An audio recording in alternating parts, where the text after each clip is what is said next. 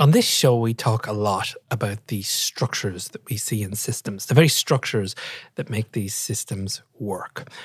And in this episode, we're going to do exactly the same thing, but we're going to do it to music. And to help us do that, we're joined by Dmitri Tymoczko. He's a composer, he's a music theorist, and he's a professor at Princeton University. Now, Dmitri is only going to scratch the surface in this episode to look at some of the basic forms and structures we have in music that make us humans derive pleasure from it. We're going to talk a lot about the history of music, particularly from the 1900s onwards, and the changes that happened as part of the world broadening and becoming more cosmopolitan. And we're also going to talk about how composers push these structures too far.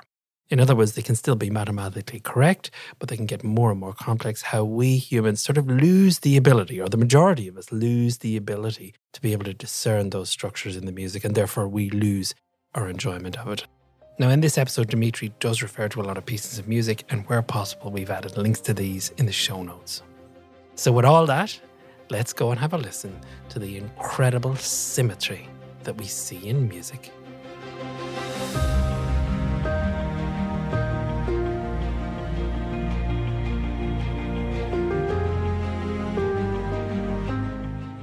This is Simplifying Complexity, a podcast where we explore the underlying principles of complex systems. Systems that seem to defy our rational view of the world, like economies, ecologies, or even you or me. I'm forensic engineer Sean Brady, and I'll be your host. Dmitri, welcome on the show. Thank you very much. I'm glad to be here. How did your journey with music begin? Well, my parents bought a piano, an old grand piano that couldn't be tuned properly. And they basically forced me to take piano lessons from about age six onward. And then in junior high school, I convinced them to let me switch to the electric guitar instead of piano. And I think that's where that's where I really got serious about music. I didn't like playing classical piano partly because nobody ever really explained to me what I was doing. And so it was it was a matter of, you know, press this button now.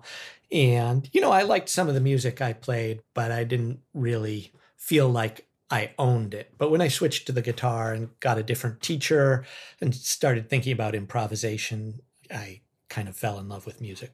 So this was still in junior high school. And then I was playing music and I was a good student and I took classes at the local college in math and philosophy and other things. And I remember I had an older friend, he was about four years older, and he'd gone to university and uh, he was a smart guy and he majored in music. And I remember asking him, I said, Well, gosh, how come you're not majoring in physics or math or something like that? And he said, Well, I, I really like music. I was thinking about that and it dawned on me that I I never actually needed or wanted to find the slope of a curve whereas I did want and need to do music. And I sort of I think it was really his inspiration that led me to major in music when I went to college. But at the time my college had a kind of one size fits all program where they made you take a little music history and a little this and a little of that. And I really wanted to focus on composition and theory and thinking about how music worked. And so I ended up designing my own major with the help of a really great theorist and musician named David Lewin. And sort of he guided me through that process. When did you get serious about bringing the music and the maths together? When I went to college, all of my teachers, including David Lewin, who I loved very much, all of my teachers wrote a kind of music I found really, frankly, kind of incomprehensible and repulsive. So this was the heyday of, you know, it was actually the very tail end of the American academic atonal era. So these were people who who used a lot of math to make music that just sounded essentially random. And the math sort of was used to justify the music. I think there's an old Mark Twain joke about Wagner being better than it sounds. And and so this was it was really not a joke. Everybody wrote this music that essentially sounded random, but had all this mathematical structure that you couldn't hear. So in college, I quit music because I decided I would rather not write music than write a kind of crypto mathematics. And I didn't really have a great model for an alternative to writing music that way. So I went off to study philosophy at Oxford. I was fortunate enough to get a, something called Rhodes Scholarship, which sends everywhere to Oxford. I was even more miserable at Oxford than I had been as an undergraduate. I actually got kicked out of Oxford University and was unemployed. And okay, and so here is the actual honest answer to your story is when I got kicked out of the Oxford PhD program, I taught myself quantum mechanics just basic elementary quantum mechanics to sort of prove to myself that I wasn't a moron. So that reawakened a bunch of math skills that had been mostly dormant. And so then when I went back to college, I had a bunch of math skills that were lying around. I guess at the same time, I had been teaching myself sort of basic jazz piano, rudimentary jazz piano, and I started noticing patterns in the kinds of scales jazz musicians talked about that I could describe mathematically. And I, I wrote a, a, music theory paper my first year of grad school where I tried to explain these scales. And, and so, so one thing led to another, and that the math and the music gradually came together. But I should say, when I went back to grad school for music, I really resolved never to let mathematics get in the way of making music that was actually fun to listen to and, and attractive. And I, I really took me a long time to sort of accept that that mathematics had a positive contribution to make as opposed to just leading musicians down these blind alleys of abstraction and irrelevance. And do you remember when that sort of moment was? What was the music or what were you listening to or how did that positive journey begin? The problem with thinking about music and mathematics is mathematics sort of inherently wants to get more complex. If you look at what professional mathematicians do, they build towers and towers of abstraction and and come to deep insights that require immense amounts of formalism even to sort of formulate the question musical mathematics is fundamentally limited by our bodies and what we can process in real time and what we enjoy. So, music is this crazy fusion of the intellectual and the emotional, right? And it's about dancing and it's about drama and it's about expression. It's a kind of, it combines the logical theorem with the infant's wail. And so I think the problem is that the embodied nature of music is pushing against the mathematical complexity. And then the mathematics itself is always pushing forward, right? So you have this tension where internally the mathematical side wants to get more complex and then the dancing human enjoyment side sort of limits that complexity. And periodically throughout music history there are these revolutions where very complex styles are replaced by much simpler styles. So i think that it's only in the last 5 or 6 years where i feel like i have found my way toward mathematical concepts that are really indigenously musical in the sense that they are widely applicable and they represent something you might consider the basis of a syntax or a language rather than just an isolated point of contact between the musical and the mathematical. So, can you give us some examples? Can you take out the piano and, and give some examples of these?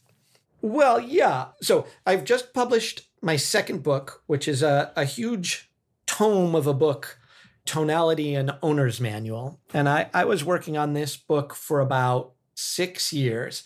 And the basic idea of the book is that music moves simultaneously along different collections, which sometimes get called alphabets in music theory. So, the simplest example, you know, the song Do a Deer.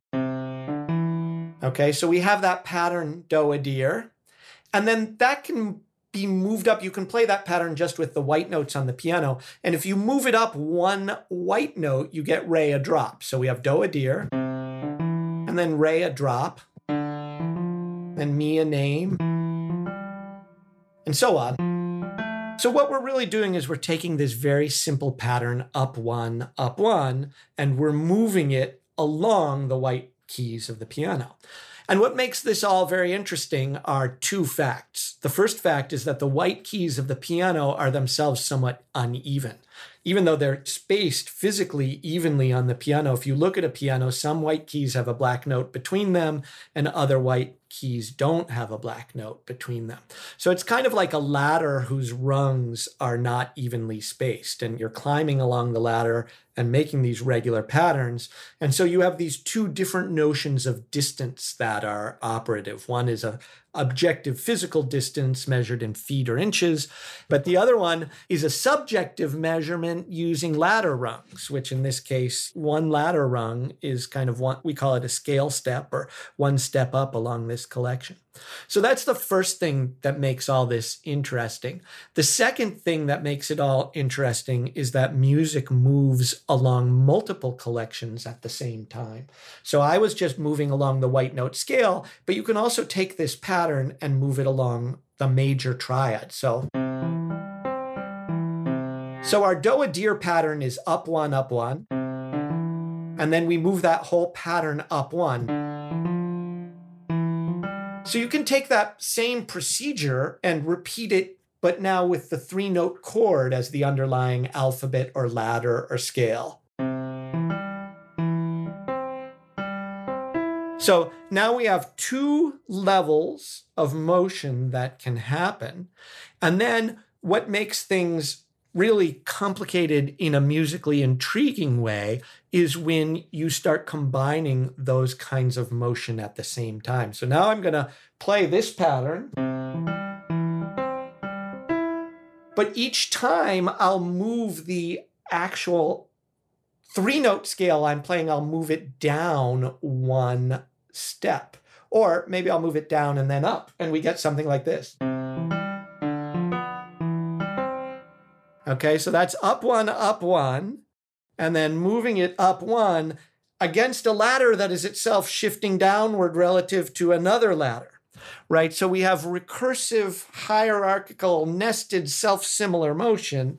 And this is number one, it's complicated enough so that it's not obvious. And number two, these procedures really are central to a huge range of music making dating back centuries and still evident if you listen to rock music or, or popular music or, or or if you go fly off and listen to the pop music or the classical music of other countries. So there's something about those structures that is fundamentally pleasing to the human ear. Yeah. So there's a bunch of different things going on here. One of them, I'd say, is that the actual alphabets that I'm using, the major chord, the major scale, these kinds of things. Those alphabets are intrinsically pleasing, right? So I could do all of this with a chromatic alphabet and very dissonant harmonies, right? And we could have do, a dear. We could do this kind of thing. And you know, the same abstract structure would be there, but the underlying objects would be a little bit more unsettling or spooky or refractory or however you want to put it. So there's certain rhythms, there's certain sounds, there's certain chords that just automatically light us up and, and make us feel joy. And so that's one of the things that's going on here. There's also an abstract pattern recognition quality where when I played a pattern like you can certainly hear that there is a pattern and a structure there, but identifying what that pattern and structure is is kind of hard. And so I gave a very I gave an abstract description in terms of the same pattern moving along alphabets that are themselves moving. Most people would not describe it at that level of abstraction and would take a more literal, less structured approach to describing it. So I think another source of pleasure is the fact that musicians can create patterns where we can hear that they are structured, but we can't explicitly describe what the structure is. So that feeling of hearing something where you know what's going on, but not fully being able to explain what's going on in non musical terms or in abstract terms, I think that's also pleasurable. Is that one of the attractions of? I know very little about music, so this is this to be an interesting conversation. But I really do enjoy jazz, and that feeling I often get when listening to jazz is it's almost predictable, but it's not, and the joy there is from that. Well, sure, I'd say this is pretty much a huge amount of music has that character. People say it about Bach too, right? For me, Bach and jazz are kind of prototypical musics where you hear this, where you have this experience. They're both highly structured, highly patterned musics that are also sophisticated enough so that the structuring and the patterning is not easy to put your finger on or to describe. And that's what we like. We like the fact that we can almost touch it.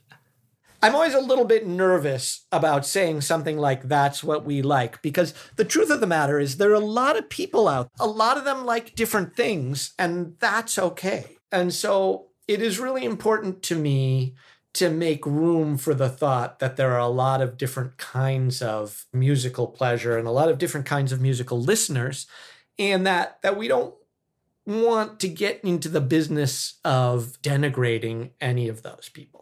But I will say that honestly, I think this same kind of structure and predictability is also found in, in rock music. It's also found in pop. And so maybe that music is a little more predictable, but you still hear a lot of these sorts of structures there as well. Can you give us a few examples? Well, the general idea of a musical idea idea. So you might write a melody.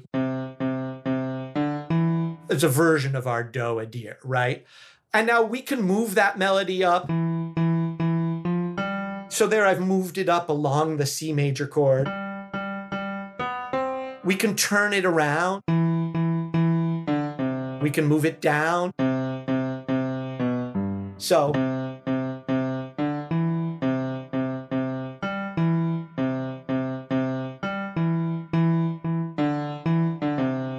that's like that is a pop melody that's out there. And so that's taking that little idea, it's stretching it a bit, it's turning it upside down and moving it. And so those procedures are I would say pretty close to universal within the tradition of western tonal music making.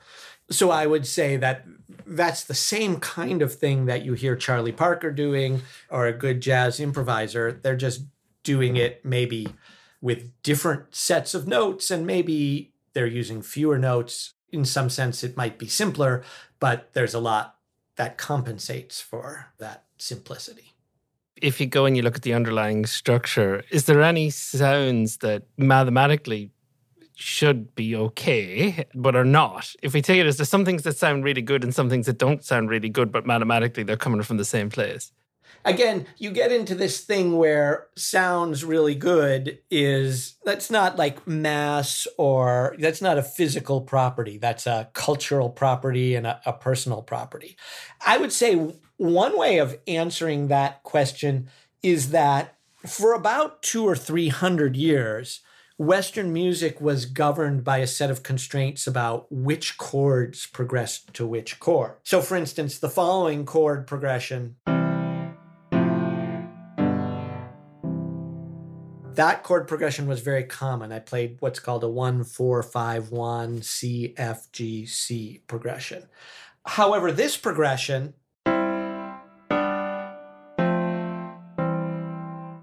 was really avoided. That's a one five four one, and you know you can you can listen to hours of Mozart and Bach and not hear that progression except in very limited circumstances, like at the end of the piece or only over certain bass notes. But it's it's really something that's avoided, and certainly progressions like this.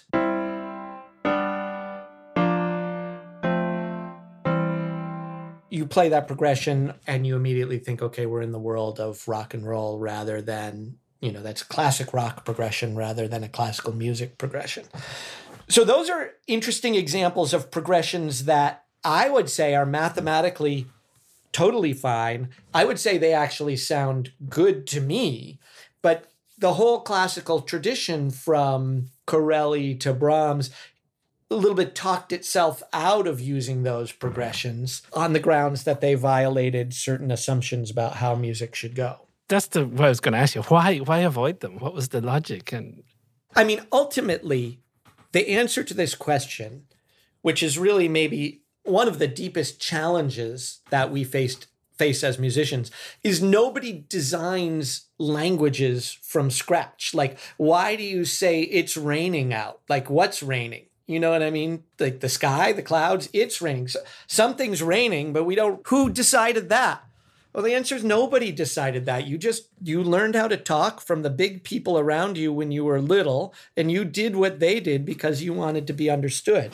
And music is is really like that. So we learn music by learning specific idioms, specific, you know, when you're in this position, do that, specific things to avoid. So basically, all of the atonal composers of the 20th century talked themselves out of using major triads and major scales and so forth because they thought those things were old fashioned and outdated. And so if I had been a better student, I would have learned from my professors not to use those chords and scales, and I would have written atonal music just like they did. So I think the answer is Bach learned music from his teachers, and Beethoven learned music from his teachers, and and everybody kind of just did what everybody else was doing. And over time, music evolved in certain directions such that that certain moves were favored and certain moves were disfavored. And as a result, some perfectly reasonable mathematical solutions got ruled out. And when did they start getting ruled back in again? Well, that's a great question. The answer is basically 1900. So this is what happens in modernism is art becomes self-aware, right? So you have people like Picasso, you know, Picasso could paint in a 19th century style like nobody's business, but he sees all these different kinds of art being made. Famously, he encountered a, an exhibition of African masks, which just come from a totally different aesthetic point of view. And he started asking the question, why should I paint in the way my teachers did? Debussy famously heard a Balinese gamelan at the Paris World's Fair in 1889. And they use a scale you can't play on the piano that divides the octave into seven basically equal parts. And Debussy was like knocked over by this. and he thought, oh, I'll I'll make music that I can't divide the octave into seven parts on my piano, but I can divide it into six. And so he invented this, or you know, he started making heavy use of this scale called the whole tone scale to the point where it's it's really identified with Debussy now as an attempt to sort of recreate this weightless experience he heard with the gamelan. So around 1900, it's a really fascinating story, but you have a bunch of things happening all at once. On the one hand, you have like maybe the first wave of globalization where it's possible for Westerners to really encounter art from other places where you can bring a Balinese orchestra to Paris or you can you can have exhibitions of non-western art. At the same time you have this incredible revolution in science and technology so you've got the telephone, you've got the locomotive, you've got the invention of the airplane, you've got relativity and so everybody is kind of in a mood to rethink the assumptions of their artistic practice. And then you also have the bubbling up of the kind of religion of art and the idea that that the duty of the artist is not just to entertain rich people but to kind of chart new pathways through conceptual space. So all of these things kind of get tied up together around 1900 and lead musicians and painters and novelists and poets. They all start like really interrogating the foundations of their musical practice. And, and they sort of wake up and notice that, hey, everything we've been taught is kind of arbitrary and conventional. And, and there's a tremendous hunger to try to get beyond that convention. Was there any very specific influences from the non Western part of the world, if we can use that term, that really started to break it open? Well, this, this is a, another great question. I mean, I think the biggest answer to this is jazz and popular music, right? Especially in America, where you have this influx of people of African heritage who, you know, they're enslaved, they're oppressed, they're given guitars, and there's some attempt to kind of bring with them the musics that they'd been forced to abandon, right? So the blues is a kind of hybrid style where you are mixing Western ideas and African ideas. And, you know, there's something I call the obligatory percussion track. The idea that music should always have someone playing a percussion instrument that articulates the beat. This is an incredibly common idea in a huge amount of non Western music. But in Western music, the percussion section is an afterthought. And, you know, someone beats on the drum every now and then, right? So the whole idea that there should be a drummer in your basic ensemble, that is something we take for granted now, but really is an idea that the West rediscovers or borrows from other cultures. So I sometimes say the story of 20th century music in a single sentence is that the West borrowed the drum set and loaned out its harmonic vocabulary. So if you go anywhere in the world now, you'll hear a kind of popular music that has drums and guitars and synthesizers and a lead singer, and the harmonies are kind of Western harmonies, major and minor chords, the vocabulary, the song forms are recognizably similar to the kinds of popular music that the pop tradition that begins with the Beatles, the rock tradition, but it is it's fundamentally a syncretistic ensemble with the drums coming not from a Western source. Well, we were getting jazz and then obviously pop music and rock from there. What was classical doing from the 1900s onwards? Right. Well, so this is a this is a really interesting question. So classical music is a very cerebral and intellectual tradition. So you had a bunch of classical composers who were trying to theorize their way into a new musical language. And sort of the most notorious and maybe influential figure here is is Arnold Schoenberg, who really sort of talks himself into a new musical language called 12-tone music, where the idea is you make music by ordering all the notes you can play on the piano in a special order and then sort of use that ordering as the basis for a musical composition. So, really, he's a very fascinating figure because, on the one hand, he's an incredibly talented composer. On the other hand, he's acting as a linguist. He's trying to sort of devise an entirely new musical language from first principles. And I would say some of those first principles turned out in the light of history to be kind of questionable and, and certainly nowhere near as self evident as he thought that they were. Basically, the terrible fact is Western composers kind of had the rug pulled out from under them. Everybody everybody agreed that the vocabulary of Bach and Brahms was kind of outdated, but nobody could really figure out what should replace it. And so there are all these different attempts and all these people trying to understand how music worked without necessarily having a great conceptual toolkit for figuring that out. And some people had good intuitions and wrote great music, and some people kind of got misled by ideology and, and ended up down blind alleys. And it's a very kind of chaotic time. Can you give us an example? Can you play some of the sort of atonal music that was? Can you show us how that vocabulary changed? So I should just say, as a general rule, I, I'm pretty happy playing music to illustrate things, but I'm not a pianist, so I'm I'm not going to play Schoenberg for you or Debussy for you. But I think that what we should listen to is a movement of Webern's Opus 7 for piano and violin. These are four incredibly short pieces, and I find them very beautiful. And they are just mysterious clouds of delicate sound that just sort of sit there and make you feel something that you have never felt before. So Schoenberg early on set a line of text that says, I want to breathe the air of other planets. And so I think some of this music creates the sense of breathing the air of other planets. And then what happened is that eventually over time, Schoenberg and Berg and Webern felt that this music was too ad hoc, and each piece would be organized in its own way. And so they they tried to develop a kind of systematic language they could reuse from piece to piece.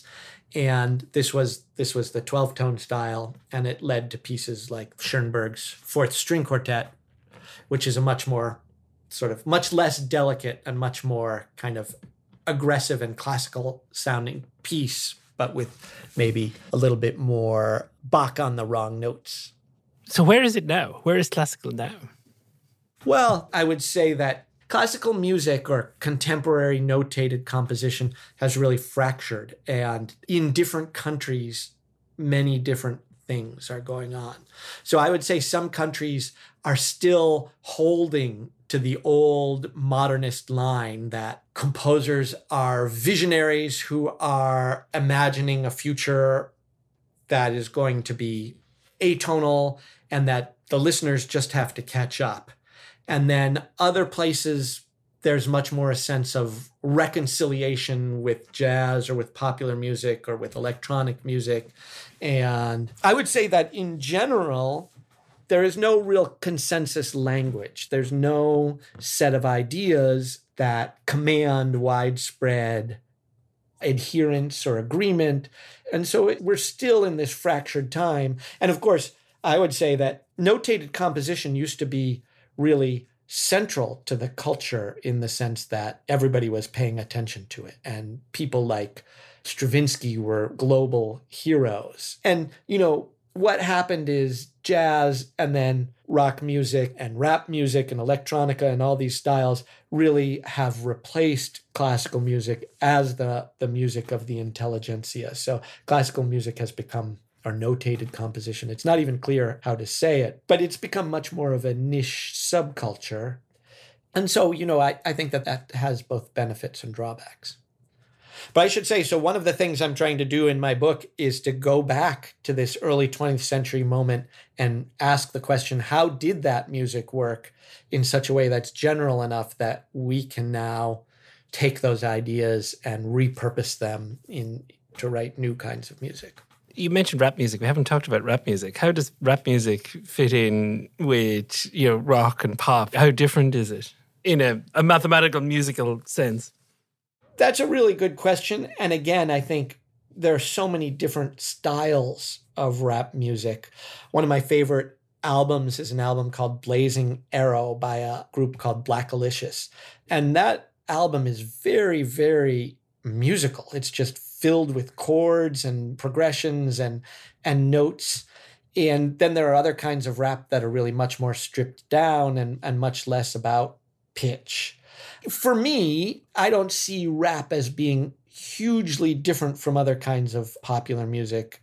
There's much more speaking and less singing, but in terms of the underlying structures that you find there, from the kind of very the bird's eye point of view I often I often adopt, I don't see it as wildly different from other styles of popular music. So when you take the maths approach to music, what does it fundamentally say about about the music? And again, I'm trying I'm trying to avoid the words we like, but the, the music that hangs around versus the music that seems to disappear and people have no interest in it. What are the underlying mathematical things that we see again and again? And we've obviously covered a few of them. I think that maybe the most general answer to that question, the most interesting general answer to that question is that music is fundamentally about symmetry and about playing with symmetry. And this is interesting because symmetry is really a major, major theme of 20th century mathematics, but also 20th century physics. And symmetry is kind of an organizing principle for a wide range of pursuits. So, what do I mean by symmetry? I think the simplest symmetry that is the most widespread and the most important is what I would call the symmetry of temporal displacement, meaning you, you take a chunk of music and you project it forward in time. Another way to put that, a less pretentious way, is to say repetition is a kind of symmetry. So just playing the same thing again is a kind of symmetry. And I believe that repetition is something that is positively enjoyable for many listeners. Okay, that's maybe not so interesting, but things get fun and more rewarding when you talk about transformed repetition. So you take some musical unit, some musical idea, and you project it forward in time, which is to say you repeat it, but then you repeat it while transforming it. And in fact, the example we started with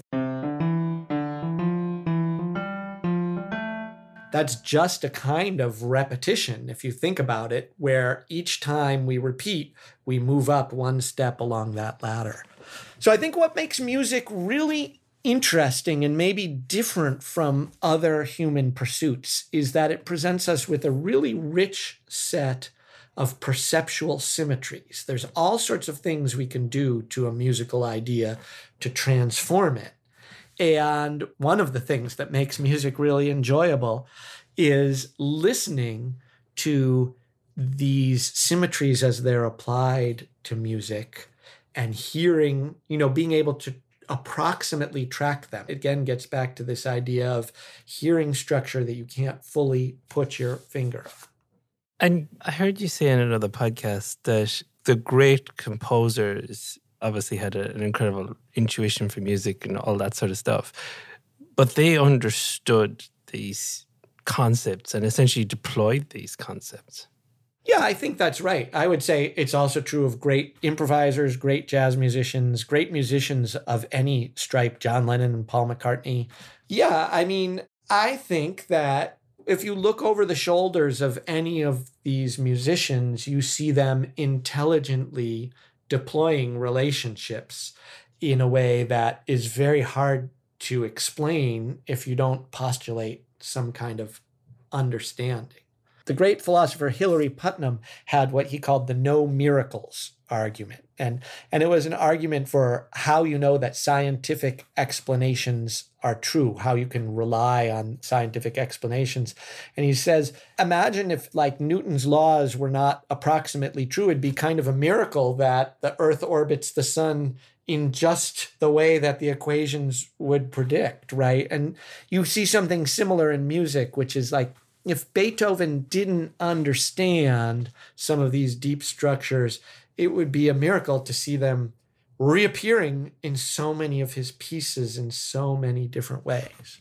And anything surprising? Anything surprising that the maths should tell us we should love, that we hate? I think I'm still going to push. Well, again, I mean, we're, we're still back in this sort of uncomfortable place of we should love and we should hate and you know I, I think I I disagree with like at least the first two two words of we should right yeah, because yeah. first of all we are actually many different kinds of people who love many different kinds of music and i'm very much in the thousand flowers bloom school, right? So, one of the things that's wonderful about teaching music is you can give an assignment to a group of 10 students go write a piece based on this picture. And those 10 students will come back with 10 totally different pieces, all responding to that picture in a different way. And in, in the same kind of way, you can play a piece of music for 10 students, and three of them will love it, and three of them will hate it, and four of them won't care one way or another. So I guess what I would say is that the idea that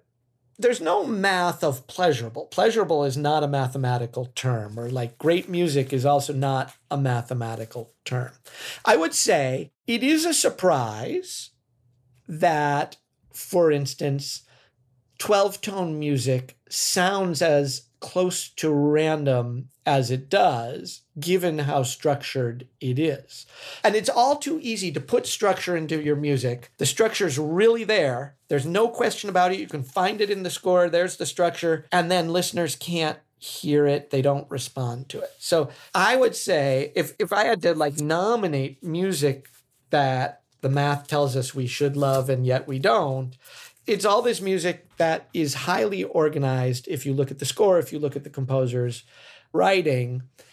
And then, for whatever reason, the organizational scheme they used is just a little bit too complicated, or maybe just doesn't fit our perceptual faculties in a very straightforward way. And so listeners end up radically insensitive to that structure, even though it's there. So this goes back to something we were talking about, which is the importance of learning music by doing exactly what your teacher. That strategy of imitative learning is a nice guardrail against this way of going wrong. Because if your teacher is a successful musician and you do more or less what they did with a couple tweaks here and there, then you're not going to run into this difficulty where you've sort of used math to create a set of musical relationships that then listeners turn out to be somewhat insensitive to. You're saying that this the, this music has on paper the repetition, the transformation, but somehow we can't hear it. And therefore, because we can't hear it, we can't discern the structures in the music. It's not as pleasurable to us and not as intuitive to us. Yeah, well, this is, of course, many thousands of trees have been cut down thinking about the aesthetic problems here, right? And the truth is, I want to be very clear. There are a lot of people who genuinely love atonal music. There are a lot of people who genuinely love dissonant music. There are a lot of people who love Arnold Schoenberg. He's a great composer. So I think that there are relatively few people who love this music because they are directly sensitive aurally to the structures it contains.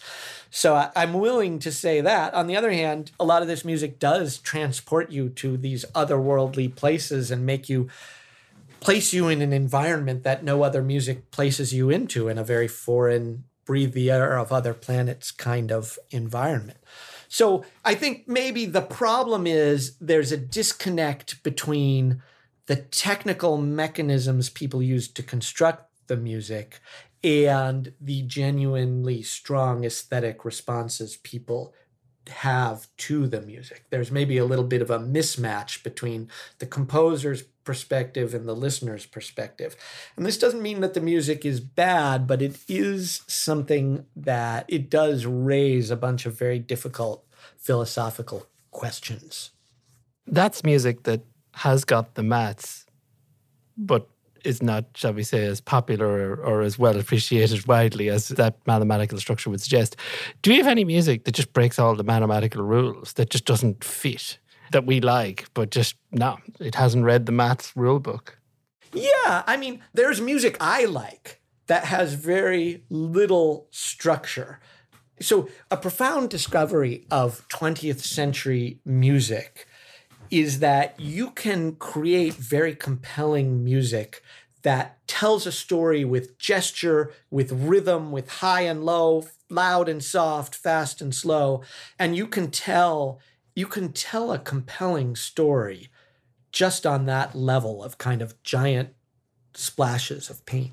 So there's a wonderful piece of music that was written for a psychology experiment where a brilliant psychologist hired a composer to rewrite a piece of Beethoven's as an atonal piece.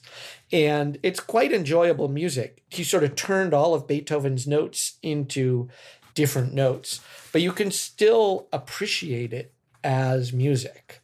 So there's a lot of free improvisation, right? You can, uh, a really good group of free improvisers can create music that maybe doesn't have clear harmonies, it doesn't have scales, it might not even have recurring themes, but just by listening to one another and by tastefully choosing what to play next, a group of people can create a compelling musical narrative without any of the structures that occupied so much theoretical and aesthetic attention for so many centuries. Just to finish, I've heard you speak about this before, and you've obviously talked about it in the beginning of this episode that the music gets more and more complex, even if you just stay in classical, for example, or in any genre. And then, in the same way as that the maths gets more complex when people do maths. And I've heard you say before that then people have enough. The composers have gone beyond the aesthetic limitations of the people, shall we say. And then we collapse back to a, a, new genre that is much simpler, much more straightforward. Can you talk about that?